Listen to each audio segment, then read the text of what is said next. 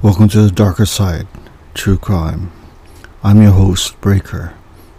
If you haven't already, please hit the subscribe button and tell a friend today. Before we start, I have a quick announcement. The podcast that I was on finally came out. It's on my website at www.thedarkersidepodcast.com. I also tweeted it on Twitter or just search Nature versus Narcissism on your favorite podcast app. Okay, today we'll be jumping into the DeLorean and heading back to the 1970s to cover the kidnapping of the heiress of the Hearst fortune, Patty Hearst. With that said, on with the show. The Siboney the Symbionese Liberation Army, or the SLA, which I will be referring to them as from here on, grew out of a black inmate organization, the Black Cultural Organization, active in California's Vacaville prison in the late 1960s and early 70s.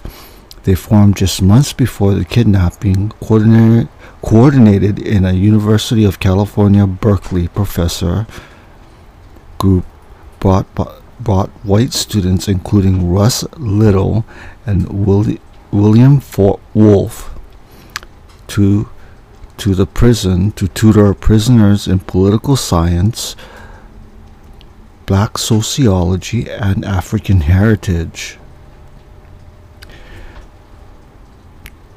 It had begun as an inmate self help group. Over time, the BCA became more political, largely focused on black nationalism. One prisoner, Donald DeFreeze, who was serving time for armed robbery, formed a splinter group, Unisight, it became the basis for the SLA. Future SLA members Angela L. Atwood and Nancy Ling Perry also visited Vacaville to meet with radical prison groups. In the eyes of the young radicals, the black prisoners, no matter what their crime, took on heroic proportion, proportions as political prisoners oppressed by a racist and corrupt American society. In March 1973, DeFreeze escaped from prison and headed to his friends in Berkeley. With the help of Little and Wolf, he found shelter with two young white women, Nancy Ling Perry and, oh, I'm going to screw this up, Patricia Sol Solstick. In the meantime, a young couple, Bill and Emily Harris, had arrived in Berkeley with their friends Gary and Angela Atwood from Bloomington, Al- Bloomington, Indiana, Indiana. Excuse me. The Harrises and Angela Atwood soon joined radical groups and connected with DeFreeze and the others. By the end of the summer, Fiercely opposed to what they viewed as an oppressive, racist society, the radicals formed the Symbionese Liberation Army. The militant, loosely Marxist priorities included ending racism, monogamy, the prison system, and all other institutions that have made and sustained capitalism. DeFreeze took the name General Field Marshal Clinique and became the group's leader. The Black Nationalist program included creating a system of homelands within the United States for minority groups. Armed with stolen weapons and funded by robberies, the group trained in military maneuvers in the Berkeley Hills. On November 6, the SLA stepped onto the public stage by murdering Black Oakland School, School Superintendent Marcus Foster. The SLA had targeted Foster because he was because he supported an identification student system for students. But by the time his murder had, in fact, withdrawn that support,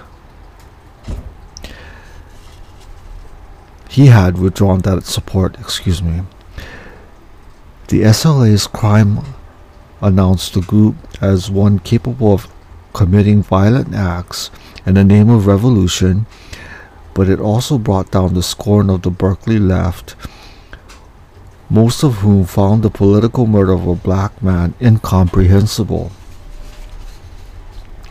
The SLA members went into hiding after the Foster killing. Two months after, later, local police picked up Russ Little and Joel Romero on a traffic violation in a vehicle full of SLA weapons and propaganda leaflets. The two revolutionaries were then taken in for questioning and arrested for the Foster murder. Later that day, just ahead of the police, Nancy Ling Perry set fire to the Concord safe house. When police arrived, they found the house scorched but not burned down, leaving a significant amount of evidence intact. Wow. That's some story so far. Let's take a break right here. And we're back.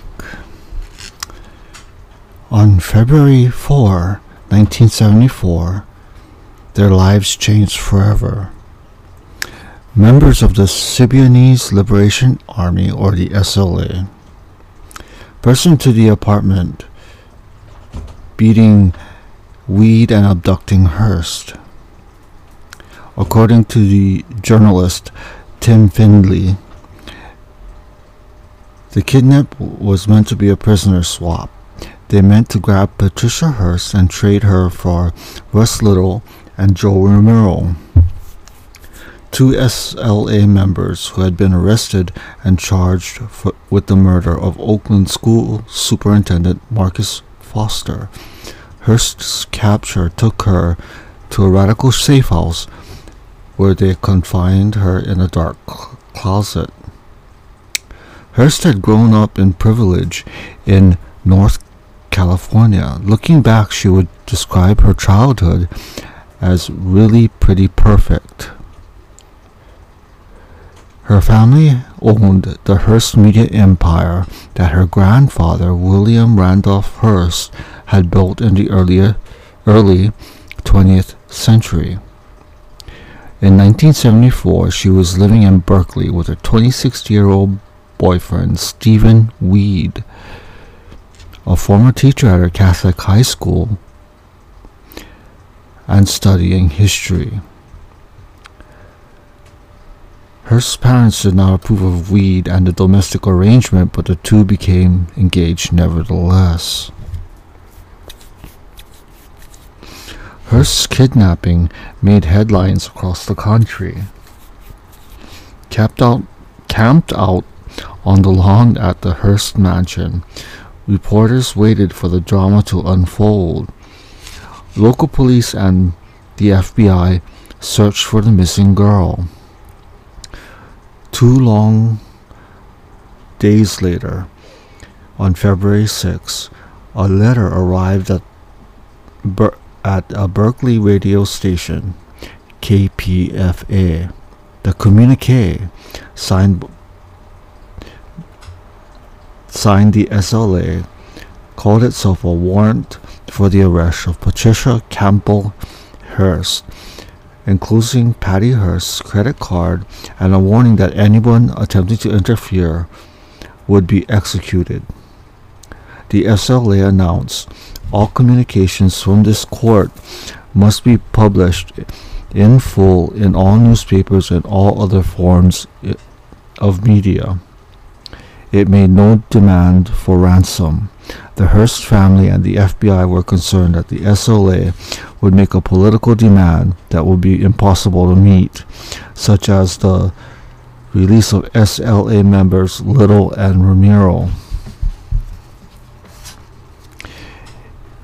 In a recording delivered on February 12 to KPFA, Patty Hearst told her parents that she was okay, that she was not being starved or unnecessarily beaten.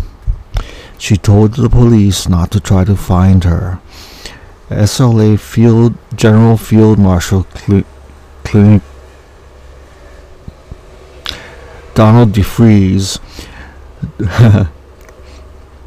made a demand for food to be distributed to the poor people in the area. Later, Hearst would say that during the first weeks, SLA members had confined her to a dark closet.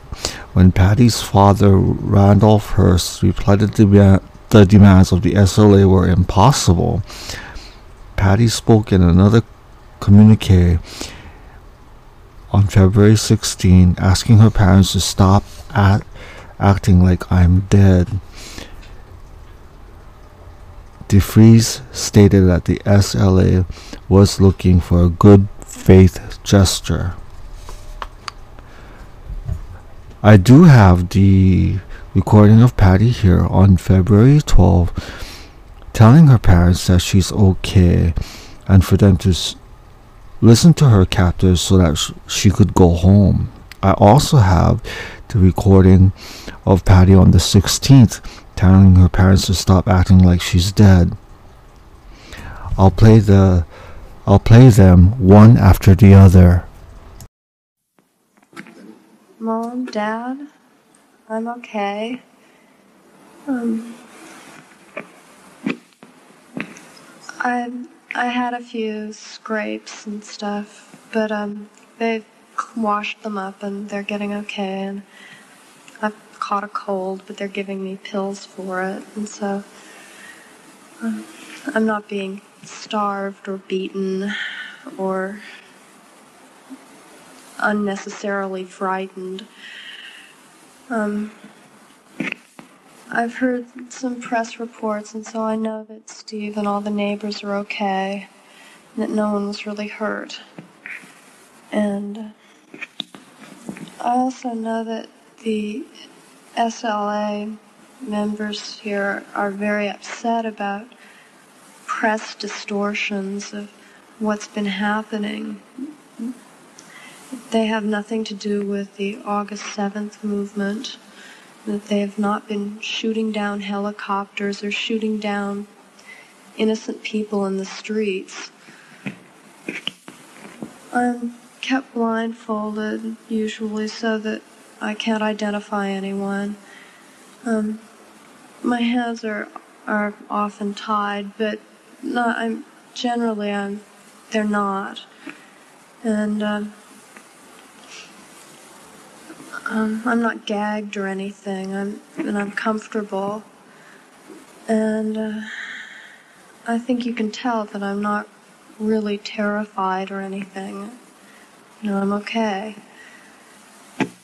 I was very upset though to hear about um, the police rushing in on that house in Oakland, and I was just really glad that I wasn't there.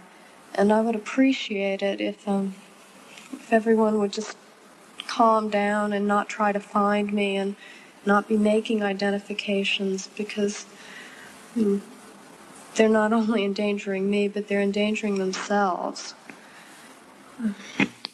I'm with a combat unit that's armed with automatic weapons, and and there's also a medical team here, and um, there's no way that I will be released until they let me go.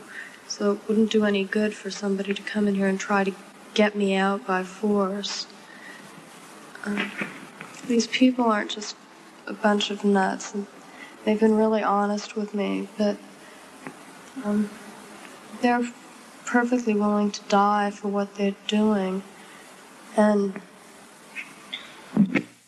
I want to get out of here, but I, the only way I'm going to is if we do it their way.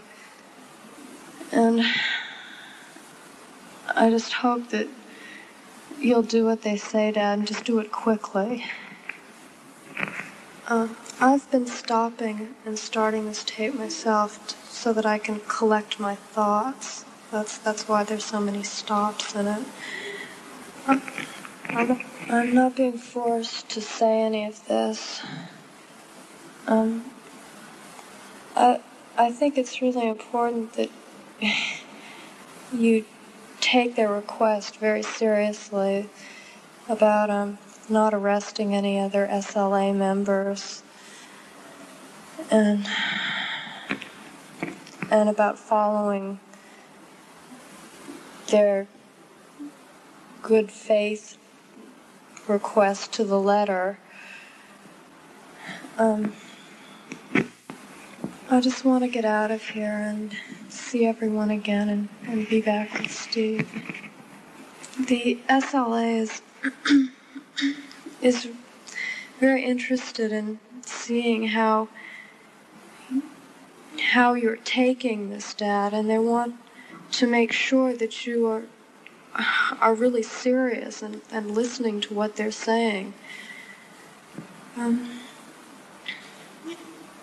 and they think that you've been taking this whole thing a lot more seriously than the police and the, the FBI and other federal people have been taking it. And uh, it seems to be getting to the point where they're not worried about you so much as they're worrying about other people, or, or at least I am. It's um, it's really up to you to make sure that these people don't don't jeopardize my life by charging in and doing stupid things. And I hope that you'll make sure that they don't do anything else like like that Oakland house business. These um the SLA people really have been honest with me and and I really I mean I feel pretty sure that that I'm going to get out of here if everything goes the way they want it to. And I think you should feel that way too. And and try not to worry so much. Mm, I mean, I know it's hard, but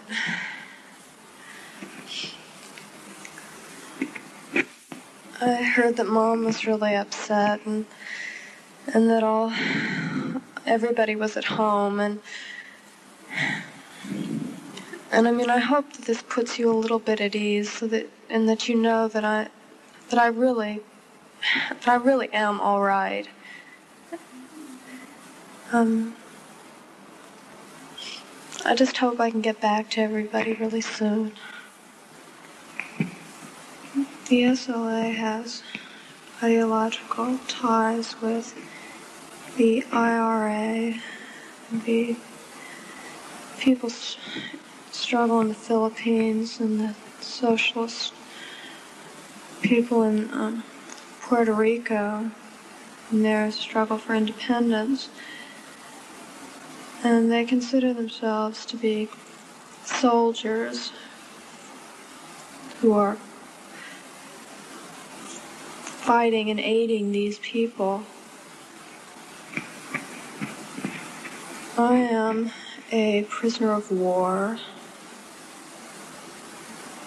and so are the two men in San Quentin. I'm being treated in accordance with the Geneva Convention.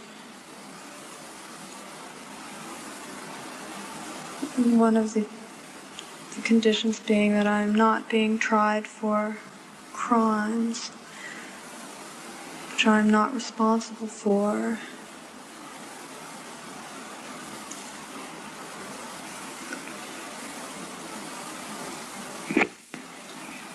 I'm here because I'm a member of a ruling class family. And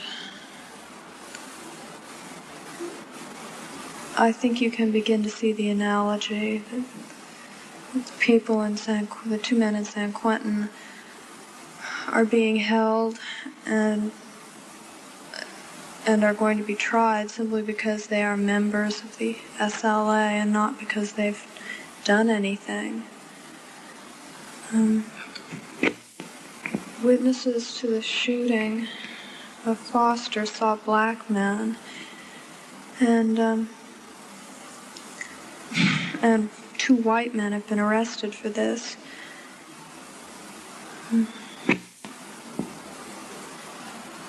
You're being told this so that um, you'll understand why I was kidnapped.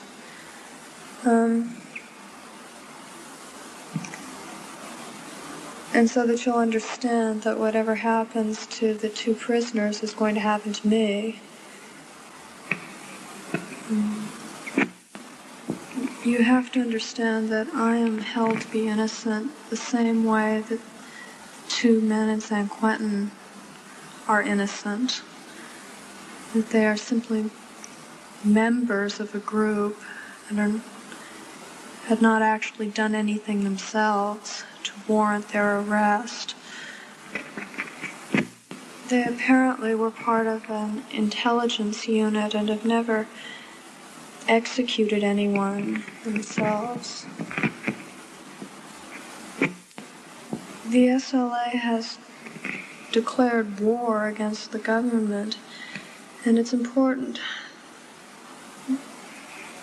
that you understand that this that they know what they're doing and that they understand what their actions mean.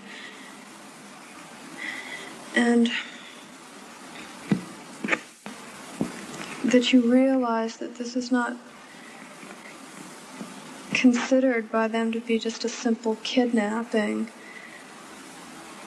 And that you don't treat it that way and say, oh, well, I don't know why she was taken. I mean, I'm telling you now why this happened so that you'll know and so that you'll have something to use, some knowledge to try to get me out of here.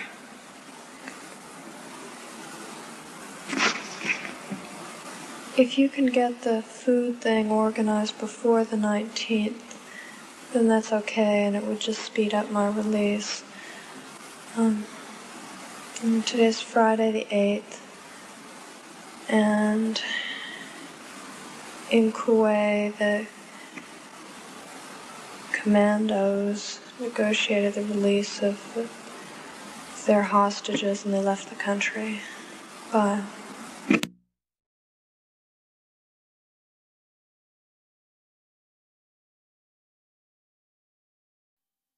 Dad, Mom, I'm making this tape to uh, let you know that I'm still okay and to explain a few things, I hope. Um, first, about the good faith gesture, there was some misunderstanding about that, and um, you should just do what you can. I mean, they understand that that you want to meet their demands and that uh, and they real I mean they had every intention that you should be able to um, meet their demands. They weren't trying to present an unreasonable request. It was never intended that you feed the whole state. Um, so whatever you come up with basically is okay. And just do it as fast as you can and everything's everything will be fine. Um, but the SLA is really mad about um, the certain attempts to uh, make receiving the food be, uh, you know, receiving receiving goods that have been you know, gotten by extortion, and uh, they just they don't want people to be harassed by the police or by anybody else. And, um, I mean, I hope you can do something about that. And if you can't, well, I mean, they'll do something about it. So, you shouldn't worry about that too much. Um, also, I would like to emphasize that I am alive and that I am well, and that uh, in spite of what certain tape experts seem to think, I am. I mean, I'm fine, and uh, it's really depressing though to hear people talk about me like I'm dead, and. Uh, you know, I just I can't explain what that's like. What it does also is that it it begins to convince other people that maybe I am dead, and uh, and when everybody is convinced that I am dead, well then it gives the FBI an excuse to come in here and try to pull me out, and uh, I'm sure that Mr. Bates understands that. Uh, if the FBI has to come in and get me out by force, that they won't have time to decide who not to kill. They'll just have to kill everyone. And, um, you know, I don't particularly want to die that way. Um, and so I, I hope he will um, realize that everything is okay and that, um, you know, just to back off for a while. There'll be plenty of time for investigating later. I am basically an example and a symbolic warning, not only to you, but um, to everyone, that, uh, there, that there are people that aren't going to accept um, to accept your support of uh,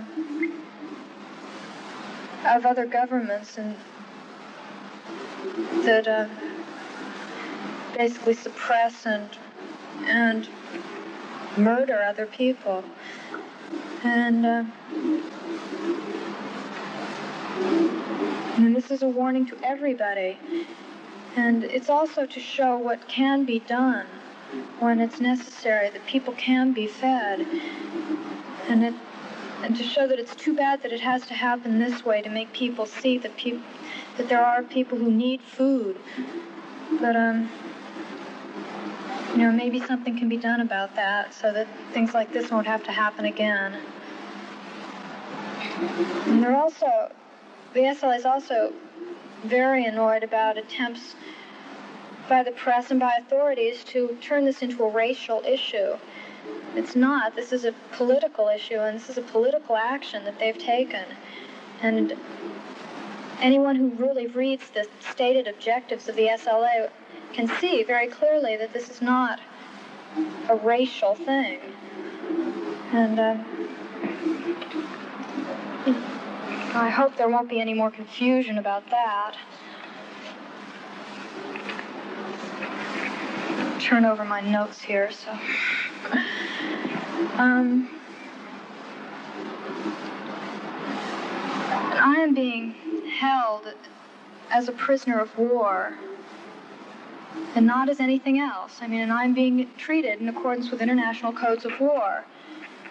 And so, I mean, Dad, you shouldn't listen or believe what anybody else says about the way I'm being treated. This is the way that I am being treated. And I'm not left alone, and I'm not just shoved off. So, I mean, I am fine.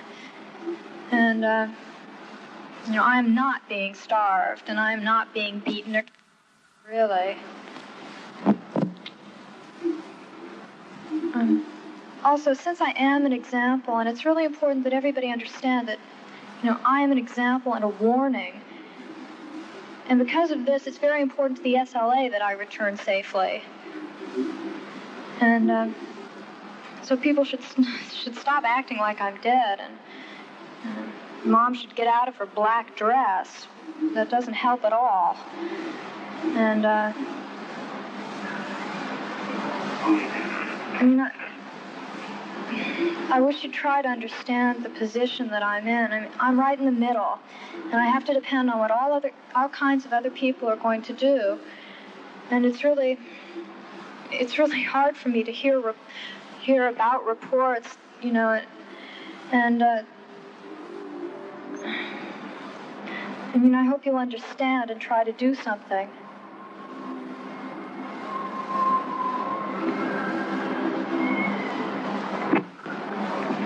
I know that a lot of people have written and and are really concerned about me and my safety and about what you're going through.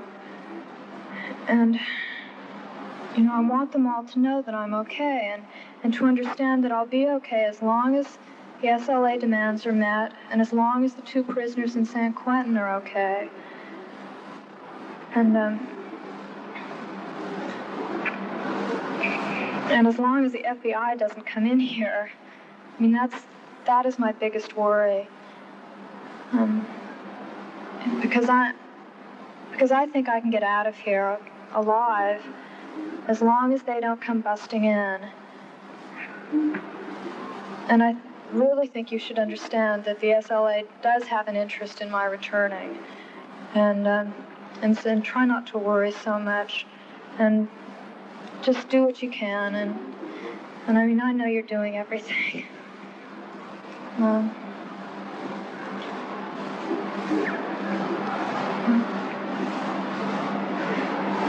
take care of Steve and you know, just.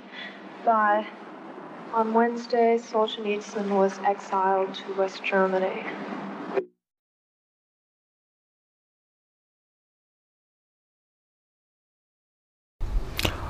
On February 19th, Hearst announced that he would create People in Need, a food distribution program.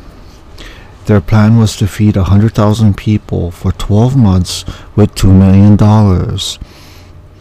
In what must have seemed like a miracle to Berkeley's left wing anti poverty activists, People in Need began its work just a few days le- later but the poorly organized program failed to fulfill the dream come true as riots over the food began. The ransom, ransom negotiations dragged on. Patty Hearst must have heard her father announce on TV that the SLA's $6 million demand was beyond his capabilities. Quote, the matter is now out of my hands, uh, unquote, he had said. His representative offered to pay $2 million for Patty's immediate release and another $2, 2 million in January 1975.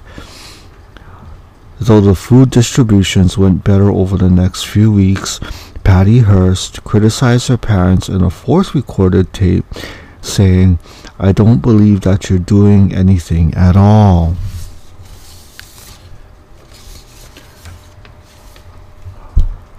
Her parents were convinced that she was being brainwashed, but Patty would later say, I felt my parents were debating how much I was worth. It was a horrible feeling that my parents could think of me in terms of dollars and cents. Inside the safe house, the SLA begins Patty's re-education.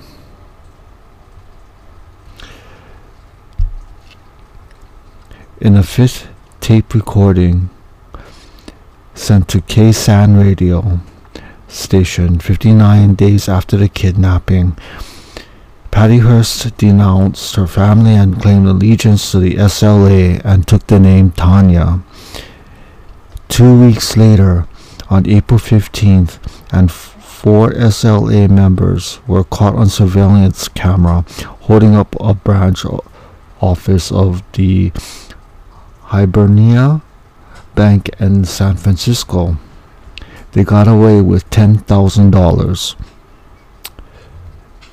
Within a week, the FBI issued a wanted poster with pictures of Donald DeFreeze, Patricia Michelle Sol Soltysik, Nancy Ling Perry, Camilla Christine Hall, Patty Hearst, and Patty Hearst. Hearst was charged as a material witness, but in a sixth recorded tape, Patty offered evidence of her full participation, stating that in no time did her comrades ever have a gun pointed at her. She referred to her family as the pig Hearsts, and to Stephen Weed, her fiance, as an ageist, sexist pig. She said the idea of her being brainwashed was ridiculous. I have the recording that I had I just mentioned. I'll play it for you now. To those who would bear the hopes and future of our people, let the voice of their guns express the words of freedom. I would like to begin this statement by informing the public that I wrote what I'm about to say. It's what I feel. I've never been forced to say anything on any tape, nor have I been brainwashed, drugged, tortured, hypnotized, or in any way confused. As George Jackson wrote, it's me, the way I want it, the way I see it. Mom, Dad, I would like to comment on your efforts to supposedly secure my safety. The People in Need giveaway was a sham. You attempted to deceive the people, the SLA, and me with statements about your concern for myself and the people. You were playing games, stalling for time. Time which the FBI was using in their attempts to assassinate me and the SLA elements which guarded me. You continue to report that you did everything in your power to pave the way for negotiations for my release. I hate to believe that you could have been so unimaginative as to not even have considered getting Little and Remiro released on bail. While it was repeatedly stated that my conditions would at all times correspond with those of the captured soldiers, when your own lawyer went to inspect the hole at San Quentin, he approved the deplorable conditions there. Another move which potentially jeopardized my safety. My mother's acceptance of the appointment to a second term as a UC regent, as you well knew, would have caused my immediate execution had the SLA been less than together about their political goals. Your actions have taught me a great lesson, and in a strange kind of way, I'm grateful to you. Stephen, I know that you are beginning to realize that there is no such thing as neutrality in time of war.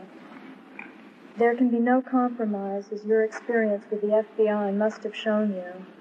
You have been harassed by the FBI because of your supposed connections with so-called radicals, and some people have even gone so far as to suggest that I arranged my own arrest. We both know what really came down that Monday night, but you don't know what's happened since then. I've changed, grown. I've become conscious and can never go back to the life we led before. What I'm saying may seem cold to you and to my old friends, but love doesn't mean the same thing to me anymore. My love has expanded as a result of my experiences to embrace all people. It's grown into an unselfish love for my comrades here in prison and on the streets. A love that comes from the knowledge that no one is free until we are all free. While I wish that you could be a comrade, I don't expect it. All I expect is that you try to understand the changes I've gone through. I've been given the choice of one, being released in a safe area, or two, joining the forces of the Symbionese Liberation Army and fighting for my freedom and the freedom of all oppressed people. I have chosen to stay and fight. One thing which I have learned is that the corporate ruling class will do anything in their power in order to maintain their position of control over the masses, even if this means the sacrifice of one of their own. It should be obvious that people who don't even care about their own children couldn't possibly care about anyone else's children. The things which are precious to these people are their money and power, and they will never willingly surrender either. People should not have to humiliate themselves by standing in lines in order to be fed, nor should they have to live in fear for their lives and the lives of their children, as Tyrone Guyton's mother will sadly attest to. Dad, you said that you were concerned with my life. And you also said that you were concerned with the life and interests of all oppressed people in this country, that you are a liar in both areas. And as a member of the ruling class, I know for sure that yours and Mom's interests are never the interests of the people. Dad, you said that you would see about getting more job opportunities for the people, But why haven't you warned the people what's going to happen to them? That actually the few jobs they still have will be taken away. You, a corporate liar, of course will say that you don't know what I'm talking about. But I ask you then to prove it. Tell the poor and oppressed people of this nation what the corporate state is about to do. Warn black and poor people that they're about to be murdered down to the last man, woman, and child. If you're so interested in the people, why don't you tell them what the energy crisis really is? Tell them how it's nothing more than a manufactured strategy, a way of hiding industry's real intentions. Tell the people that the energy crisis is nothing more than a means to get public approval for a massive program to build nuclear power plants all over the nation. Tell the, pe- tell the people that the entire corporate state is, with the aid of this massive power supply, about to totally automate the entire industrial state to the point that in the next five years, all that will be needed will be a small class of button pushers. Tell the people, Dad, that all of the lower class and at least half of the middle class will be unemployed in the next three years, and that the removal of expendable excess, the removal of unneeded people has already started. I want you to tell the people the truth. Tell them how the law and order programs are just a means of, to remove so-called violent, meaning aware, individuals from the community in order to facilitate the controlled removal of unneeded labor forces from this country in the same way that Hitler controlled the removal of the Jews from Germany. I should have known that if you and the rest of the corporate state were willing to do this to millions of people to maintain power and to serve your needs, you would also kill me if necessary to serve those same needs. How long will it take before white people in this country understand that whatever happens to a black child happens sooner or later to a white child? How long will it be before we all understand that we must fight for our freedom? I have been given the name Tanya after a comrade who fought alongside Che in Bolivia for the people of Bolivia. I embrace the name with the determination to continue fighting with her spirit. There is no victory in half-assed attempts at revolution. I know Tanya dedicated her life to the people, fighting with total dedication and an intense desire to learn, which I will continue in the oppressed American people's revolution. All colors of string in the web of humanity yearn for freedom. Osceola and Bo, even though we've never met, I feel like I know you. Timon brought me to you, and I'm fighting with your freedom and the freedom of all prisoners in mind. In the strenuous jogs that life takes, you are pillars of strength to me. If I'm feeling down, I think of you, of where you are and why you are there, and my determination grows stronger. It's good to see that your spirits are so high in spite of the terrible conditions. Even though you aren't here, you're with other strong comrades, and the three of us are learning together. I in an environment of love, and you in one of hate, in the belly of the fascist beast. We have grown closer to the people and become stronger through our experiences. I have learned how vicious the pig really is, and our comrades are teaching me to attack with even greater viciousness in the knowledge that the people will win. I send greetings to Death Row Jeff, Al Taylor, and Raymond Scott. Your concern for my safety is matched by my concern for yours. We share a common goal as revolutionaries, knowing that Comrade George lives. It is in the spirit of Tanya that I say, Patria o muerte, venceremos.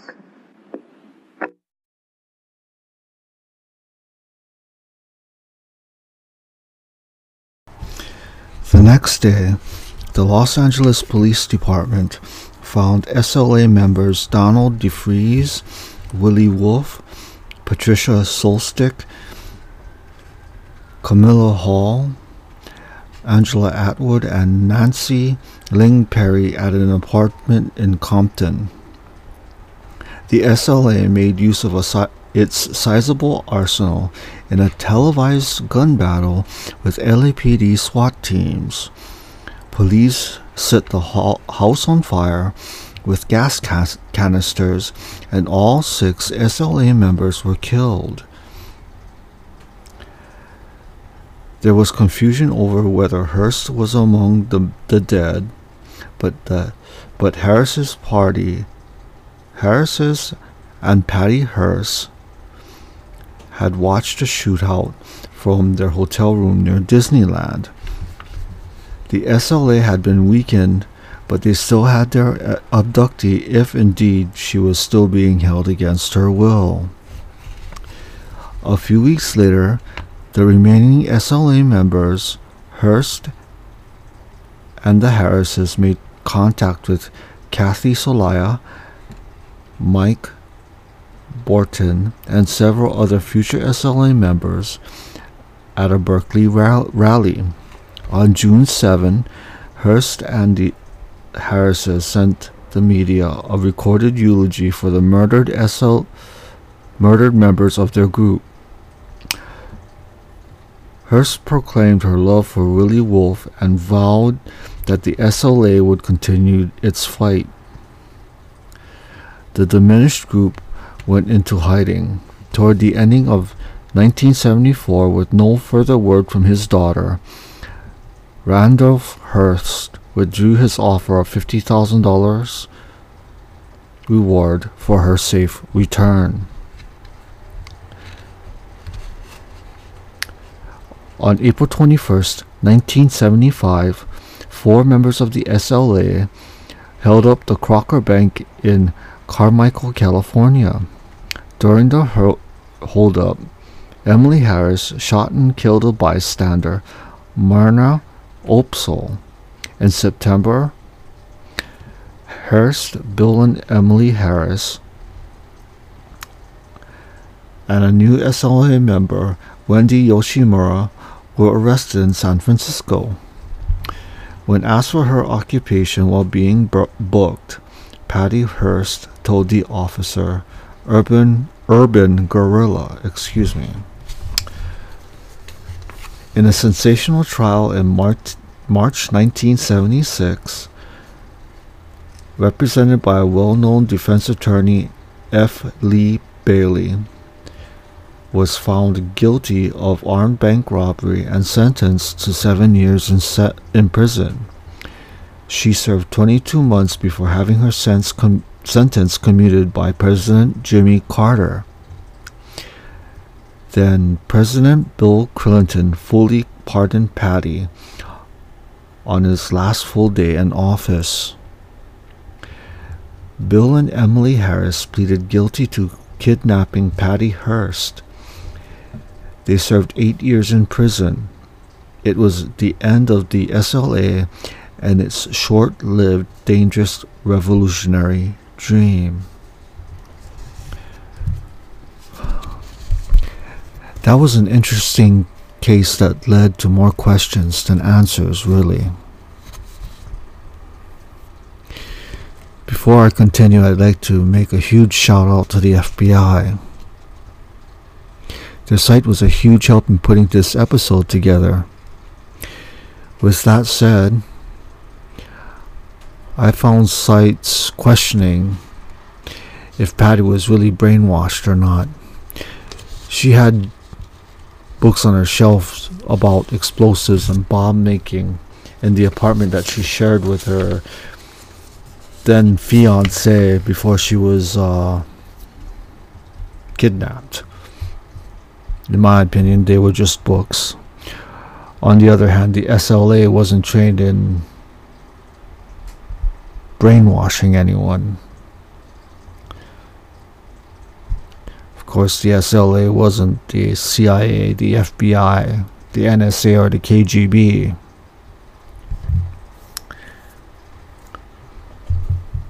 You should, I, I would think it would take weeks, months, or even longer to brainwash someone, and it takes specialized techniques to do so as well.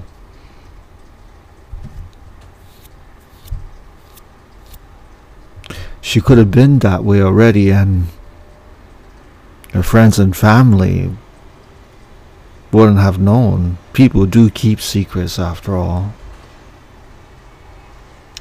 Of course, all of this is just conjecture. We'll never really know. Today, Patty would be 66 and inherited, inherited her father's fortune. Yet, no one will ever forget what she's done. The question I pose to my audience is Was there any justice served for the crimes that she committed? Feel free to drop me a line on the socials or email if you like. I'd really like to know what you think. With that said, this brings this episode to a close. Thank you for listening and subscribing to my podcast. If you haven't already, please subscribe to this podcast and tell a friend about this podcast today. Please rate and review this podcast if you like it. We're on Google Podcasts, Apple Podcasts, Anchor, Spotify, Stitcher, and wherever you get your podcasts. If you have any comments or suggestions for cases, feel free to email darkersidepod at yahoo.com. I'm also on Twitter as darkersidepod and Instagram as darkerside podcast. Mahalo, and see you next time on the darker side.